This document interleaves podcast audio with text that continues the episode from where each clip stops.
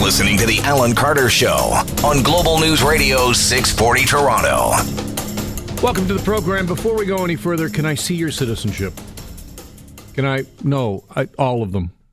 I don't. Where Where are you from? Where were you born? Where are your parents born? I need to see all of your citizenship papers, please. Papers! We really have gone crazy on this campaign trail. Andrew Scheer now embroiled in this. Well, why did you not mention that you happen to be an American citizen, a dual citizen? And maybe you might have thought of that when you were taking shots at other people for the same sort of thing. Maybe you might want to have thought about that. Andrew Scheer uh, is talk, trying to talk about guns today, saying that he'd try to keep illegal guns from crossing the border into Canada from the U.S. He's been critical of the Liberals for promising that cities can ban handguns when that doesn't really stop the source of the guns coming in from the United States, where Andrew Scheer is also a citizen. You see? So now we don't care about the guns because we care about the citizenship. That becomes the new big deal. So here is Andrew Scheer talking today and being completely knocked off his message track as he's asked a couple of times, Hey, Andy, did you pay any taxes in the United States? It's not a big deal for Canadians to have dual citizenship. There are uh, millions of, uh, of, Canadians who have had a parent born in one country or another, and uh, and I've always been uh, tax compliant. I've always followed those laws. But respectfully, you didn't address my question. Clear, I think you want to be clear and open about this, mm-hmm. correct? So why don't you just say how many times did you file a tax return to the U.S. And in total, how much taxes did you pay to the U.S.? Well, as you know, in Canada, in the U.S., we have a, a tax treaty. Uh, so I've only ever earned income in Canada. Uh, so I filed those taxes, and I've always earned income in Canada. My salary has been uh, publicly available on the uh, on the House of Commons website. Yeah, but you're an American. Huh? This is going to dominate the day's news, probably the next couple of days, and then it'll just go under the under the bridge like everything else. And where will we be? We'll be still in the logjam that we've always been. Here is Jagmeet Singh reacting to questions about Andrew Scheer and whether or not Mr. Singh thinks it's a big deal that Mr. Scheer is a dual citizen. So, so I think Mr. Scheer was uh, hypocritical, but I don't think that's a surprise. it's not a surprise. But no, I think this is a distraction, to be honest with you. I, I can criticize Mr. Scheer for a lot of reasons. This isn't one of them.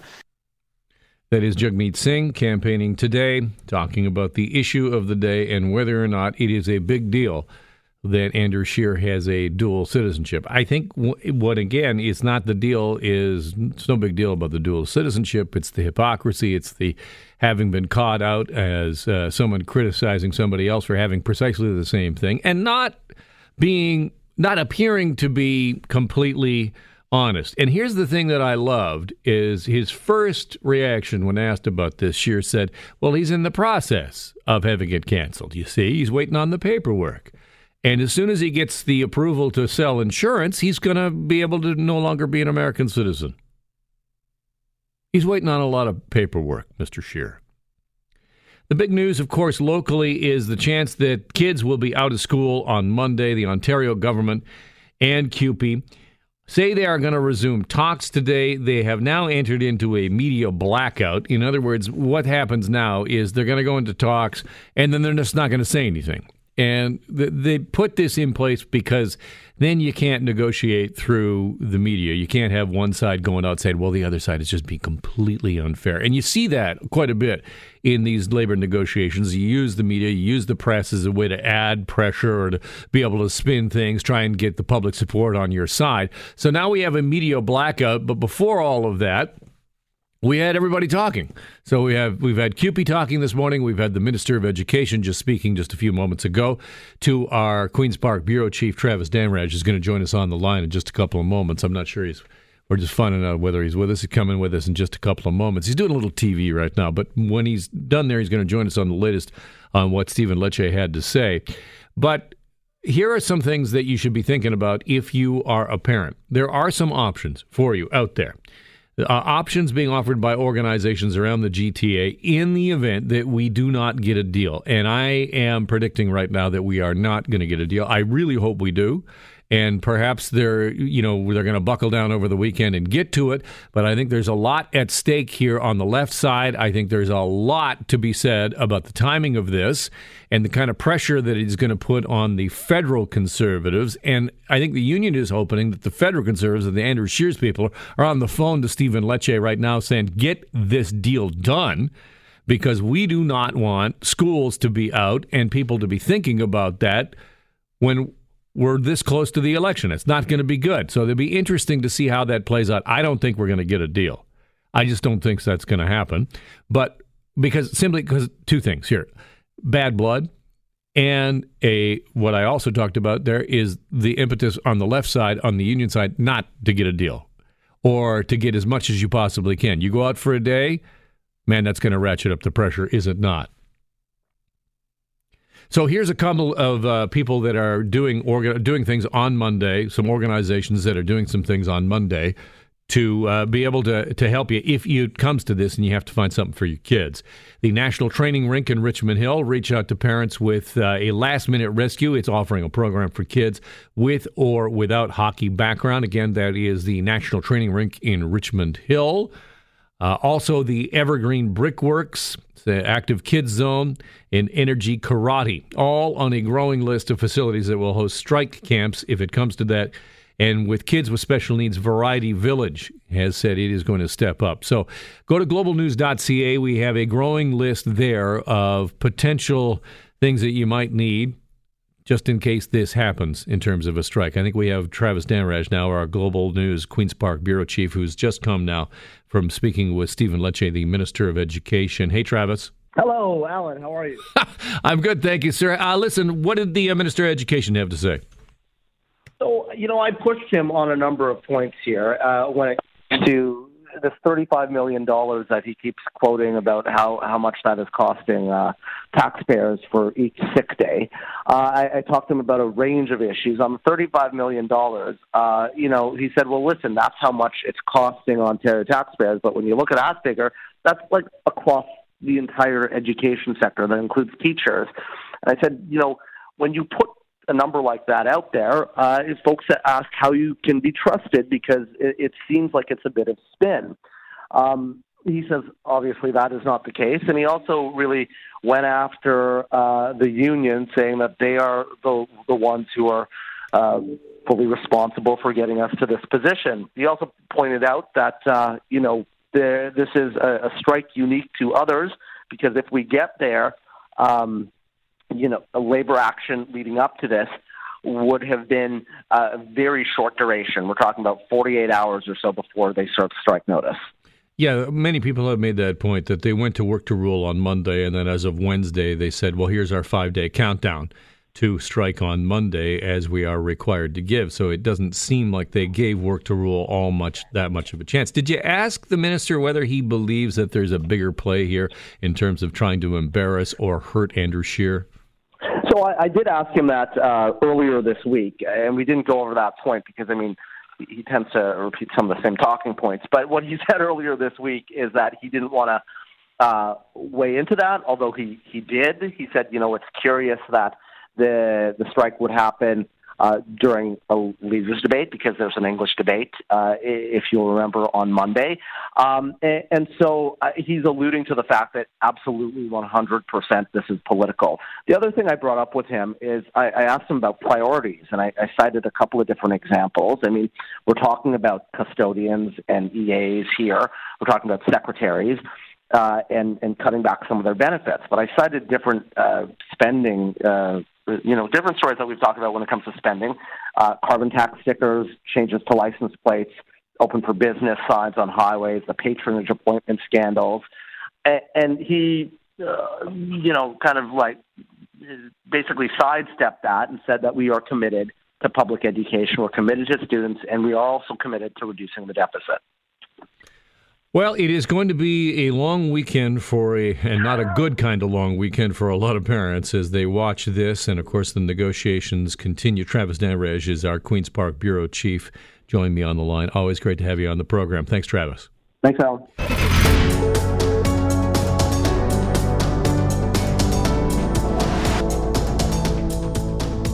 You ever go for a fancy coffee and you just line up and you, you order it in like a you know non-fat mocha, half calf with sprinkles, and they write your name on it, and then you get it, and it's not what you ordered, and you think this is ridiculous. I'm going to sue. Well, for some, it's not a laughing matter, including this man in Oregon who has a severe nut allergy and has now sued Starbucks, saying he ordered a coffee with soy but was given almond milk instead. Now, the 34 year old man has filed a $10,000 lawsuit against the company, saying he had to rush to an emergency room in Portland after taking sips of the drink. Now, he says, Hey, I'm a regular customer. Every time I go in there, I go, Hey, dude, not allergy over here. He checked the cup, and it actually said right on it soy milk. But he couldn't tell it contained almond milk by taste. The Seattle based company says they are thoroughly investigating the situation. $10,000, wrong kind of milk. I just say be careful. Be careful when you're ordering your Java. News in terms of the city today announcing that they're going to try this new pilot project. Did you hear about this along Queen Street, all the way from the east, Fallingbrook on one side, all the way out to Roncy? That if there is a car parked at a time when it's not supposed to be parked. For example, in the afternoon rush, can't park from 3 to 6. In the morning, what is it, 7 to 9? That they're going to come and they're going to haul it away. You're going to haul away your car. And they would have done that before, but now what they're going to do is they're going to deploy a lot more of these tow trucks, and they're not going to haul them away to some far flung yard. They're going to put them right close so they can get more of them. Global's Dave Woodard has more on this pilot project. It's a six week pilot project that will affect the entirety of Queen Street from east of Vic Park to Roncesvalles. Mayor John Tory says this project will allow tow truck drivers to tow cars away to a side street instead of having to use precious time to take it to an impound lot. It'll allow then the dedicated trucks that are going to be on this uh, Queen Street uh, to get back to doing the next car and the next car after that uh, much faster. Police say if you park your car on Queen and find it's gone when you get back, there is a dedicated number to call, and they'll tell you where they took your car. Dave Woodard, Global News. And when you call, try not to cuss too much. Because I'll tell you, I, have had my car. I'm sure everybody has at one point has done this. And you come back and the car's not there. And then you look at the sign and you realize, oh man. And then you just start cussing and it doesn't. Matter. And I tell you what, it doesn't matter that you know you know it's your own fault. Like, That's my fault, but I'm still outraged. I'm outraged. I tell you. When the votes were counted at the end of the 2018 election, the Liberal Party of this province was reduced to just seven seats, the so called minivan party. The party should have been running a campaign to simply save the furniture instead of actually trying to win the election. That's according to Patricia Sorbara in her new book. Now, if you know that name, she was deputy chief of staff to Kathleen Wynne, and she was charged under Ontario's Elections Act in that Sudbury by election debacle. You remember that, where they tossed aside one guy and then they got another one in there, and there was a charge of bribery? Well, a judge ultimately dismissed the case for lack of evidence. But when Ms. Sorbara went back to try and run the campaign for the Liberals, she found that things were not to her liking. And more specifically, she also found that nobody liked her. She found that people threatened to resign if she returned. She writes about it all, names, names, is very candid in her new book called Let 'em Howl. I am pleased to welcome Patricia Sorbara. Welcome. Thank you, Alan. Glad to be here. Your book is very candid. You name names and you say that you were pushed out and it was mishandled. Why? Well, to speak to why it was so candid, uh, my my style in politics, my style in management has been well known for a very long time. I am known as a blunt, direct, uh, pull no punches person. Always have been. That is my that has been my style for a long time. So when I found myself at home after the 2018 campaign and going, reflecting back on my career in politics and deciding to write about it, there was really no. Um, no other way for me to do it. I had to write it in the same candid, direct way. And telling half a story versus telling the whole story as I knew it uh, was important to me, and I think uh, only fair to the people who would be reading it. So that's why. The story that you tell is that after Sudbury was finished and you came back to the campaign team, you found the entire office in disarray. What I found was that uh, the focus on the campaign side of things was not anywhere near where I would have thought it should be five months out of the actual election. And I, I, I did try to look. I'd been gone, so to be fair, I, I can't speak to what uh, what was happening. But what I do know from my many years of experience is that there's always a struggle between what government demands of you every day and what you have to do to be ready for the next campaign. And if you don't start to bring focus to the campaign side, it falls way, way behind. And that's what I witnessed was starting to happen. The, the government side of things was still taking the lion's share of the activity and energy of the same people who would be focusing on the campaign. So, uh, not so much, I wouldn't say disarray, as the fact that there was a heck of a lot to work of work to be done in a very short time, in in my estimation of the short time I was back. There's been a lot of ink spilled trying to explain why Kathleen Wynne became so unpopular. Yeah. Do you bear some responsibility for that, especially with what happened in Sudbury? You know, there's, there's no question that, that Sudbury was a big part of it, and I take my share of, of that, of course. Um, but I think that it still has to be put into the context of what was happening uh, in the political environment in which we were working. I mean, we were coming to 15 years, and that's that's not an excuse, but for a modern in modern day, a 14 and a half year government is a really long time, and I think no matter what, that cycle was was coming to an end.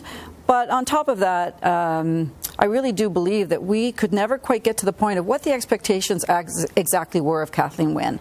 They seem to be different for her than they had maybe been for all of the premiers before.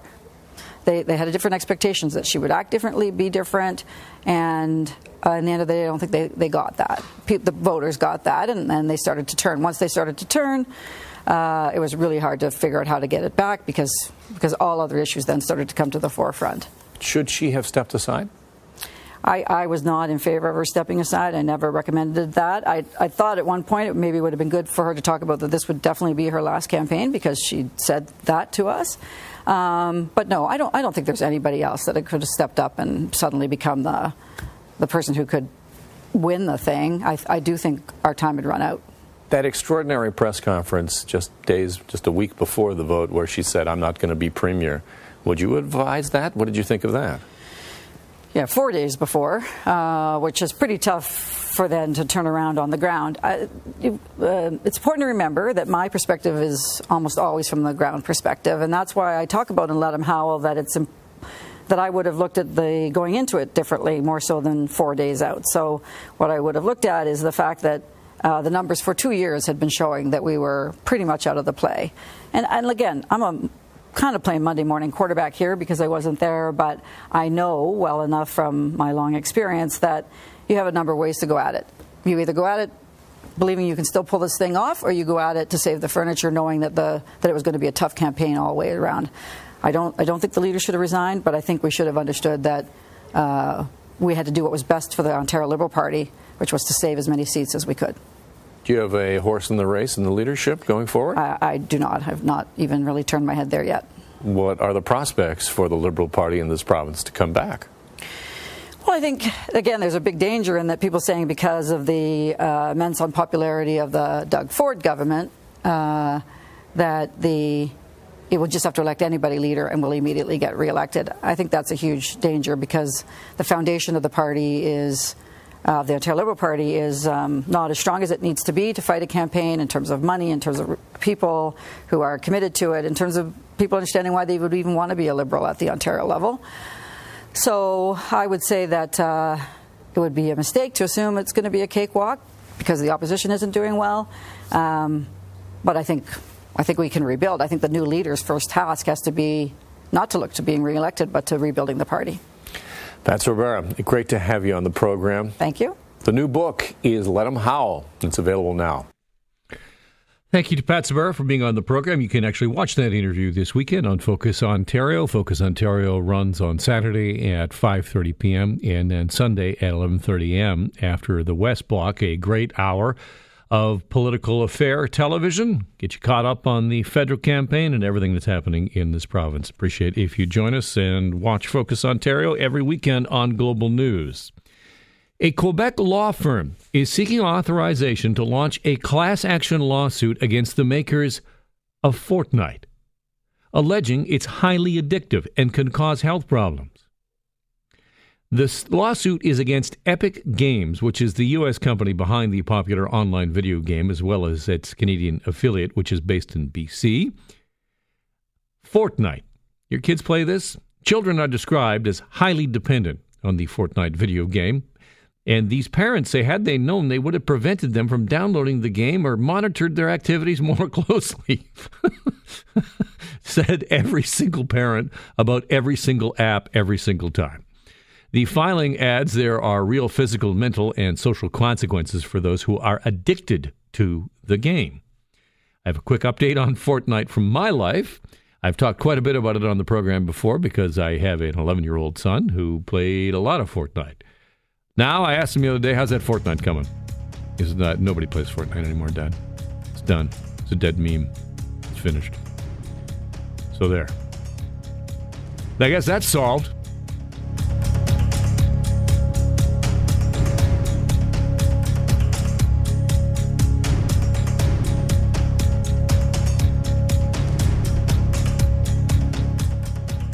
Welcome back. The countdown is on. Negotiations are continuing between CUPE and the province and school boards trying to avoid a strike on Monday. Of course, if CUPE goes off the job, that means that the majority of school boards, the biggest ones at least, have already said that they will not open. They simply cannot open and protect student safety if they don't have these educational support workers there to actually run the schools, open the schools, take calls, find out who's absent, oh, so on and so forth. But I want to play this one for you because, man, did this ever jump out at me? As the TDSB, the head director of education, John Malloy, in a press conference, talking about the expectations for other union members, in other words, union members that are not part of CUPE, uh, read here teachers. What are teachers expected to do come Monday, even if schools are closed? We looked as deeply as we could, and the sheer decision was based on we couldn't ensure safety for all of our students if we remained open next week. We understand that this is very challenging for our families. We get the frustration and anger that this may cause, and we certainly empathize with that. But at the end of the day, safety is paramount, and we could not ensure that for all students. And then he goes on to say, We're going to have activities. Teachers are expected to show up. There'll be activities. We don't know what they are, but we have activities. So that's going to be fun. Are you going to vote? Are you thinking about voting? I'm talking to you, young guy. Here is Sean Simpson of Ipsos asking the question Where are all the young dudes? Well, what we find, it's sort of interesting, is that young men are the least likely to say that they're absolutely certain to vote but older men are the most likely to say that they're going to vote. So again, there's a, a, something that happens as men get older that uh, seems to make them more interested in uh, in politics, interested in the election, and uh, that's translated into a higher propensity to actually go out and vote on election day. Because when you get older, you get crankier. That's what that's all about. You get the knees start going. You're like, oh, I'm, I'm going to make, I'm to vote. Ipsos has looked at the combined results of three polls it's done for Global News during the campaign so far. It finds that men in the 18 to 34 age group are more likely to be conservative voters than women in that group. 31% to 24. Those women are more likely to vote NDP than men, 27% to 16. In fact, young women are the strongest supporters of the NDP. Isn't that interesting? I want to take you quickly to Hong Kong. The leader of Hong Kong has now banned protesters from wearing masks to conceal their identities. The move is seen as a hardening of the government's stance against the four month old and increasingly violent pro democracy demonstrations. The territory's chief executive, Carrie Lam, says the violence in Hong Kong has got to stop. Let me reiterate that I and my principal officials will continue our dialogue with the public, for it is the best way to find solutions to some of the deep seated social problems in Hong Kong and to allow Hong Kong to move forward. Okay, so you're not allowed to wear masks. Anybody want to guess what happened immediately after Lam made that announcement? Thousands of mask wearing protesters streamed into Hong Kong Central Business District in open defiance of the ban. So that doesn't look like it's going to go away anytime soon. How you feeling? You got a tickle in the throat? Anybody? Anybody? Flu season is just around the corner. It's getting colder outside. Automatically, you get that cold feeling. You think, I don't know. So, what happens if you get sick? Are you required to actually show up with a doctor's note? Does your employer require you to provide a note? They can do so under Ontario regulations. Megan Cawley is a national online journalist for globalnews.ca. Joins me in studio with more on this story. What have we found about what doctors and what medical professionals are saying? Well, uh, they are, for the most part, opposed to requiring sick notes. Um, they, I spoke to one representative from the Canadian Medical Health Association, and they say it's a public health risk. Public health risk because to have to go to the doctor's office and you got the germs yeah, so you uh, pose a risk to other people, especially in an emergency room where there are people with um, compromised immune systems. You can get other people sick. You can also get more sick by exerting energy to go out and obtain the letter.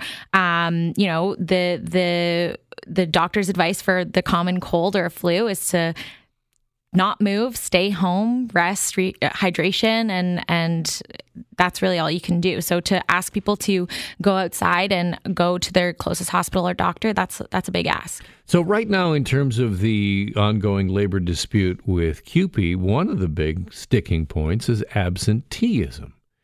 And so you have these extended periods of absenteeism. And I know employers are going to say that is an issue for my business, especially if you've got a small business. So, how do you square that with these medical concerns? Yeah, so this is an ongoing issue, and it's difficult to find a solution that works, to be honest. A lot of doctors will admit that. Um, however, I was pointed in the direction of two large scale studies on the implementation of paid sick days. They took place in New York City and San Francisco. Um, and what what they found was that implementing paid sick days didn't have that much of an impact on absenteeism rates overall. And in fact, workers weren't even taking all of their sick days that they had access to. They took them when they needed to, they got better, and then they were able to return to work. No, the Ford government rolled back some of those legislative changes that the Wynne Liberals had brought in. That was going to be part of the law, but it is no longer. Correct. Yeah. So as it stands in Ontario, your employer can require a sick note for as few as one day missed.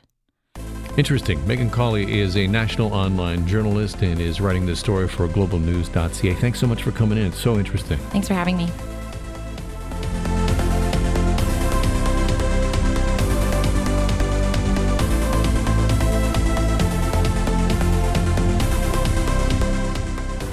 Welcome back to the program. Time for a bit of a giveaway. We're going to give away a family pack of tickets to the RV show that runs from October 18th to the 20th at the Toronto Congress Center.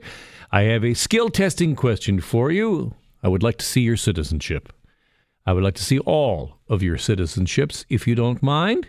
This, of course, coming from the news and the campaign trail that conservative leader Andrew Scheer holds dual Canadian U.S. citizenship he says he's in the process of renouncing his status as an American.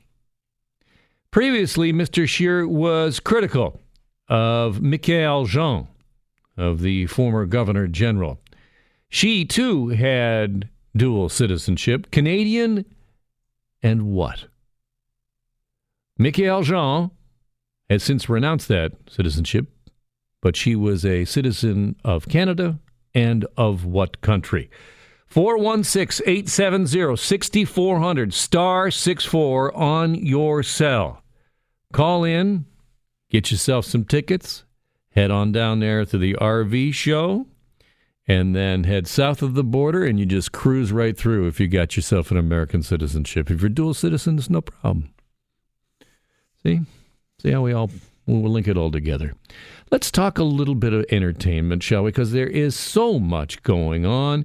And Mira Estrada is the culture expert here on this radio station and also the host of a great show every weekend here on this radio station, Cultured Pop Culture Show, which goes Saturday at 8 o'clock. Always great to see you. Hello, hello. How are you doing? You feel good? oh my gosh, it has been a busy week in pop culture. All right. Um, I'm thinking that I'm going to go on one of those Joaquin Phoenix diets. I just think that that's what I'm going to do. Of course, The Joker is out this weekend. A lot of people will be going to see that. We talked a lot about it A lot yesterday. of people won't. Talked about the controversy, and you're right. A lot of people concerned about it. But here's what Joaquin Phoenix saying that he prepared for playing the main character in Joker by studying real life killers. But the actor says he felt conflicted when he delved into traumatic events in their childhoods. It was complicated and, and um, it was messy and uncomfortable. And I didn't know how to feel from one moment to the next. Um, and I, I think that's important to be challenged in, in, in that way. A lot of people are saying that Joaquin's performance is excellent, but much the way he feels conflicted, that's the way people feel coming out of the theater is that are we trying to explain away mass violence with this movie, Mira? Yeah, so I I read a great actually piece from Kareem Abdul-Jabbar. He writes a lot of op-eds for the Hollywood Reporter, and he said it I don't know if we're looking at this too deep like this is an art piece after all. And if we look at it that way, then should we condemn all rom coms and romance novels? And do they now have to take the blame um, or feel like shamed into paying for um, anti incel, you know, movements because in some way, you know, they're making people feel bad about romance? Like, you know, and then same thing with, um, you know, country music. Do country music festivals and country music um, artists bear responsibility for that shooting? Like, how far do we go with this? So, th- I mean, saying that this is just at the end of the day another comic book hero movie. And I want to quote this for you Martin Scorsese saying today, and this is making news, that he's talking about, you know, superhero movies. Quote, honestly, the closest I can think of them as well made as they are, with actors doing the best they can under circumstances, is theme parks. It isn't the cinema of human beings trying to convey emotional, psychological experiences to another human being. That is the director Martin Scorsese talking about superhero movies. I wonder if you agree with that. You like the hmm. superhero movies?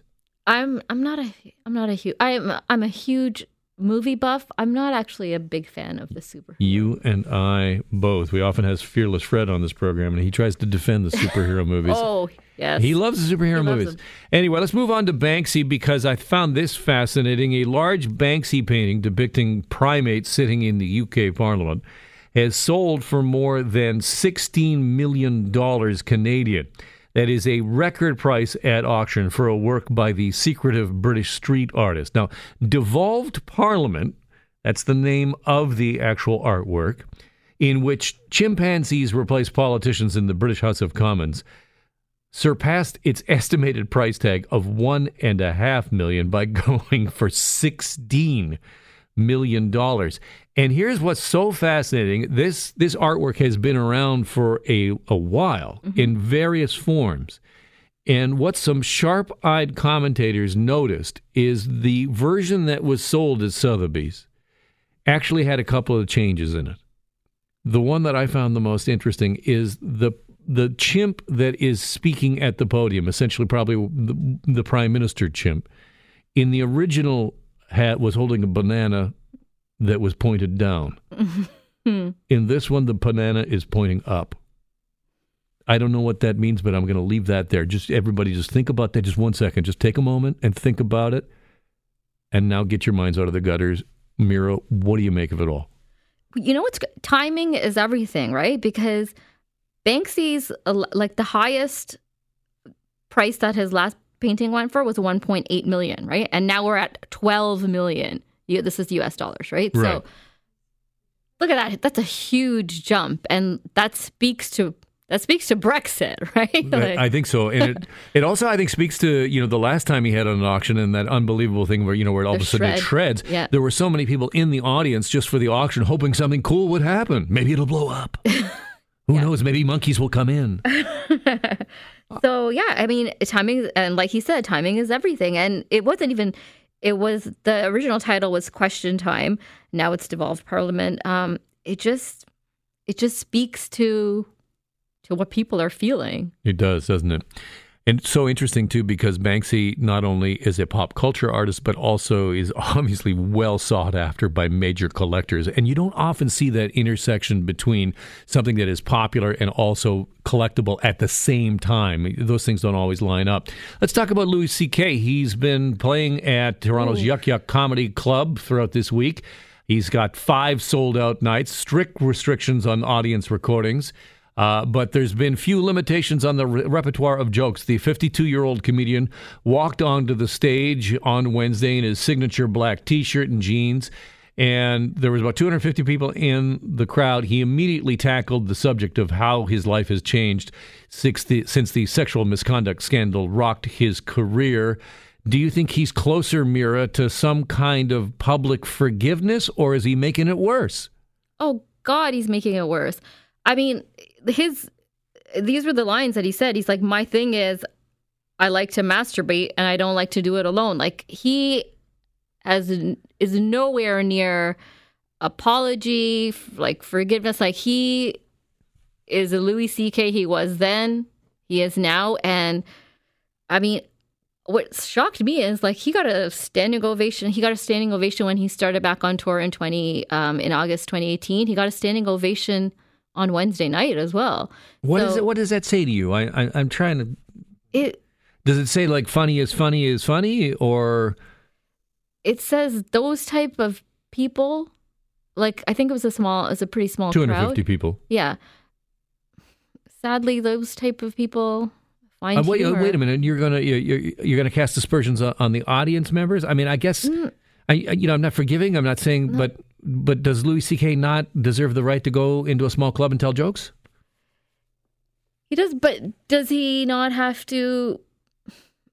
He did what he did. Like he's and he's un- unapologetic. I mean, he was yeah. slightly apologetic at the time, but now obviously not. So now, and like even with, I think he he also alluded to uh, to the black to Trudeau and the blackface and saying like you know just wait till all my blackface pictures come out. Like I don't know. I just to me, he's. But com- is comedy, and I, am not uh, arguing one way or the other, but is comedy not supposed to be edgy? I mean, that's what he effectively did. That's why he was a big star before, because he would yes. talk about all of that stuff. I don't know, but is there ever a line? Like, is there a, a line where it's not funny? I I don't. I mean, I would have a hard time laughing at this sort of stuff. But I mean, the, again, uh, the man is a professional comic. That's his. And that's why shtick. I guess if you want to see that, those are the few that, that that go to that. It is so interesting. All right, we're going to run out of time. We don't. We have time to talk about James Franco, but boy, he's in a world of trouble. Am I? Yeah. so the same sort of thing. So James Franco. Um, he is being sued, a lawsuit against him. Um, apparently, he was intimidating student actors into performing sex scenes in an quote, orgy type setting while promising false hopes of acquiring job opportunities. Um, and the thing that's interesting about this is that since those allegations first emerged, Franco has made very few public appearances. He's not telling jokes. He's yeah, not doing yeah. a comedy tour. But his work has not slowed down. Like, yeah, you still you can yeah. still find him on TV. The HBO series The Deuce, he, which he executive produces and stars in, that begins its third and final season um, or it's already begun. That was September begun. So like he's still getting the work, even though all this is going on, which is interesting because some people are canceled right away. But he's still out there. and it'll be strong. interesting. Mira Estrada is the host of Cultured, which you can hear Saturday at 8 p.m. Thank you so much for being on the program. And I will tell you the answer to our skill testing question. Michaëlle Jean was a dual citizen of Canada and France.